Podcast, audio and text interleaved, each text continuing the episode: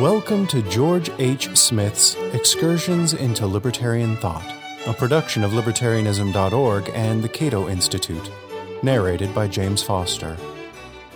Jeremy Bentham's Attack on Natural Rights. In my last four essays, I discussed the ideas of Thomas Hodgskin, no discussion of Hodgskin would be complete without considering his great classic, The Natural and Artificial Right of Property Contrasted, 1832. But in order to understand and appreciate this book, we need to know something about the doctrine that Hodgskin was criticizing, namely the utilitarianism of Jeremy Bentham, 1748 to 1832. I shall therefore devote this essay to Bentham and then resume my discussion of Hodgskin in the next essay. Natural rights theory was the revolutionary doctrine of the 17th and 18th centuries, being used to justify resistance to unjust laws and revolution against tyrannical governments. This was the main reason why Edmund Burke attacked natural rights, or abstract rights as he called them, so vehemently in his famous polemic against the French Revolution, Reflections on the Revolution in France, 1790. Burke later condemned the French Constitution of 1791, which exhibited a strong American influence as a digest of anarchy. Similarly, Jeremy Bentham, in his criticism of the French Declaration of Rights, 1789, called natural rights anarchical fallacies because, like Burke, he believed that no government can possibly meet the standards demanded by the doctrine of natural rights. Earlier, a liberal critic of the American Revolution, the English clergyman Josiah Tucker had argued that the Lockean system of natural rights is a universal demolisher of all governments, but not the builder of any. The fear that defenders of natural rights would foment a revolution in Britain, just as they had in America and France, alarmed British rulers, causing them to institute repressive measures. It is therefore hardly surprising that natural rights theory went underground, so to speak, during the long war with France. Even after peace returned in 1815, a cloud of suspicion hung over this way of thinking. Natural rights were commonly associated with the French Jacobins, Robespierre, and others who had instigated the Reign of Terror. So, a defender of natural rights ran the risk of being condemned as a French sympathizer, a Jacobin, or worst of all, an anarchist. Thus did British liberalism don a new face after 1815, as an atmosphere of peace resuscitated the movement for political and economic reforms, and as many middle class liberals embraced a non revolutionary foundation for economic and civil liberties. The premier theory in this regard, which would become known as utilitarianism, was developed by Jeremy Bentham and popularized by his Scottish protege James Mill, the father of John Stuart Mill, and by many other disciples. Bentham did not originate the utilitarian principle of the greatest happiness for the greatest number. We find similar expressions in a number of 18th century philosophers such as Hutcheson, Helvetius, and Beccaria. For our purpose, the most significant feature of Bentham's utilitarianism was its unequivocal rejection of natural rights.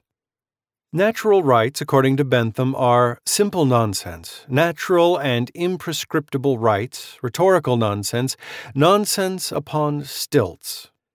So called moral and natural rights are mischievous fictions and anarchical fallacies that encourage civil unrest, disobedience, and resistance to laws and revolution against established governments. Only political rights, those positive rights established and enforced by government, have any determinate and intelligible meaning. Rights, the fruits of the law and of the law alone, there are no rights without law, no rights contrary to the law, no rights anterior to the law. The significance of Bentham does not lie in his advocacy of social utility or the general welfare or the common good, for this idea, by whatever name it was called, was regarded by many earlier classical liberals as the purpose of legislation, in contradistinction to its standard. The fundamental problem was this given that social utility should be the purpose of legislation, how can this rather vague goal be attained? How can the legislator possibly know which measures will promote the greatest happiness for the greatest number? To this question, classical liberals in the Lockean tradition had answered, in effect, by respecting the natural rights of individuals. Thus, if social utility is the general goal of legislation, natural rights are the standard or rule which must be followed if this goal is to be achieved. Bentham broke with this venerable tradition, in which utility and rights were seen as different aspects of the same process, by rejecting the entire scheme of natural rights and by proposing that social utility serve as both the goal and standard of political activity. According to Bentham, the happiness of individuals of whom a community is composed is the sole end which the legislator ought to have in view, and the sole standard in conformity to which each individual ought, as far as depends on the legislator, to be made to fashion his behavior. Natural rights are not only a groundless fiction, one that is incompatible with an empiricist methodology, but they are a highly dangerous fiction to boot because they have traditionally been used to undermine the authority of governments. In short, natural rights are terrorist language. Thus did Bentham reject the roundabout method of natural rights, according to which the legislator should respect rights as a means to the end of social utility. Rather, the legislator should calculate social utility directly by assessing the impact of a given law on the greatest happiness for the greatest number. As I said, this was a significant departure from earlier liberal thinking, in which natural rights and social utility were seen as complementary. Bentham severed this friendly relationship by totally rejecting natural rights. If a particular law promotes the greatest happiness for the greatest number, then it is legitimate and proper, regardless of how it might be evaluated from a natural rights perspective. Bentham believed that the greatest happiness for the greatest number can be ascertained by some calculus or process of moral arithmetic by means of which we may arrive at uniform results. But how? Bentham's solution came in the form of his hedonic calculus, a discussion of which occupies a good deal of his most famous book, An Introduction to the Principles of Morals and Legislation, 1789. How can the legislator calculate the greatest happiness for the greatest number measured in terms of maximal pleasure and minimal pain? Bentham's procedure, despite a veneer of exactitude, is incredibly vague on this point. After listing seven circumstances intensity, duration, certainty, fecundity, etc. that are relevant to this calculation, Bentham says that an exact account of a proposed legislative act can be arrived at by first determining for a given individual the sum of all the values of all the pleasures on the one side and those of all the pains on the other and by then taking an account of the number of persons whose interests appear to be concerned and repeating the same calculation with respect to each. Bentham repeatedly refers to the quantity and measurement of pleasures and pains, but nowhere does he address the serious problems of dealing with pleasure and pain quantitatively, as if they can be added together in a single sum nor does he explain how it is possible to quantify and compare the subjective feelings of different individuals. This latter problem is now called the problem of interpersonal utility comparisons. That Bentham sometimes had doubts about his own hedonic calculus is clear from one of his unpublished manuscripts, where he had this to say about the possibility of adding up quantities of happiness among different individuals. 'Tis in vain to talk of adding quantities which, after the addition, will continue distinct as they were before. One man's happiness will never be another man's happiness. A gain to one man is no gain to another. You might as well pretend to add twenty apples to twenty pears, which, after you had done that, could not be forty of any one thing, but twenty of each, just as there was before. Bentham concedes that his hedonic calculus, like the theory of natural rights, is based on a fiction or unreal abstraction, but he also claims that his fiction is successful because it can function as a practical guide for legislators. This addibility of the happiness of different subjects, however, when considered rigorously, it may appear fictitious is a postulatum without the allowance of which all political reasoning is at a stand. When Bentham applies his principle of utility to political measures, he often appeals not to his fictional hedonic calculus, but to the general principle that each individual is normally the best judge of his own interests, and should therefore be left free to pursue his own happiness in his own way. The legal recognition of this principle, as manifested in a respect for individual freedom, is the best way to promote the greatest happiness for the greatest number. That each person is normally the best judge of his own interests seemed to Bentham so obvious as not to require much justification, but there was a serious danger lurking in this premise, as his natural rights critics were quick to point out. They agreed that a person is usually the best judge of his own interests, but they maintained that even when this is not the case, a person has a right to act according to his own judgment, so long as he respects the equal rights of others. So the crucial point was this who is to decide whether a given person assesses his interests correctly or not, the individual or the government? After all, Bentham conceded that people can make mistakes about what will promote their happiness, but who should determine when these mistakes are made and when they are not?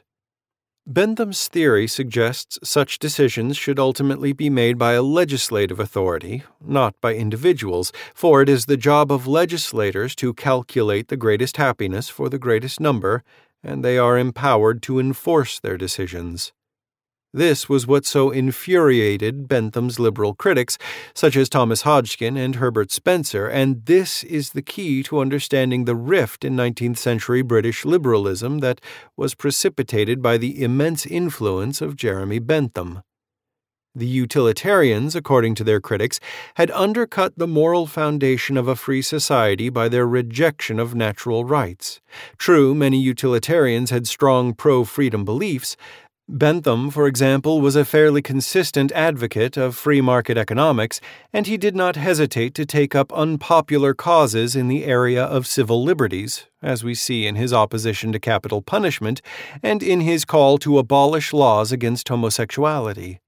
Given these and other liberal causes, the principle of utility could indeed function as a powerful weapon in defense of individual liberty, provided, of course, that those in power agreed with Bentham's assessments of social utility. But that was precisely the problem. Bentham's ideal legislator reminded his critics too much of Plato's philosopher king, that wise and benevolent social planner who has the best interests of his subjects at heart. Bentham prided himself on his hard headed political realism, but this lapse into idealism was severely ridiculed by the defenders of natural rights. Again and again, Bentham's liberal critics, most notably Thomas Hodgskin and Herbert Spencer, attacked the utilitarians for their historical blindness and political naivete. How often in human history, they asked, have political rulers actually governed with the best interests of their subjects at heart? Never, or almost never, they answered. And given human nature, may we realistically expect that rulers will magically lose their self seeking inclinations immediately upon gaining power, foregoing their own interests for the sake of the common good? Or may we expect rulers to behave like other mortals and continue to pursue their own interests through the coercive instrumentality of government? Bentham was aware of this problem, and he found an answer in his theory of democracy. If the franchise were extended, if the people at large were able to elect their rulers, then there would emerge an identity of interests between the rulers and the ruled, for people would surely never vote against their own interests. Bentham's natural rights critics generally favored democratic reform, but they were not nearly so sanguine about its prospects. Democracy is desirable, but it is not a cure all. Like many of their American counterparts, they believed that a majority could tyrannize over a minority as surely as any tyrant. Indeed, they regarded democratic despotism as more dangerous than monarchical despotism, since a despot can be resisted more easily than a majority. Only a theory of natural rights, which defines the proper limits of government, can morally empower minorities to demand that their rights be respected whatever the form of a government may be. And so went the great debate between the two schools of classical liberalism the Benthamite utilitarians versus the defenders of natural rights. This debate, one of the most fascinating in the history of political thought, sets the stage for our discussion of Thomas Hodgskin's The Natural and Artificial Right of Property Contrasted, 1832, a devastating frontal assault on Benthamite utilitarianism. Thank you for listening to Excursions. To learn more about libertarian philosophy and history, visit www.libertarianism.org.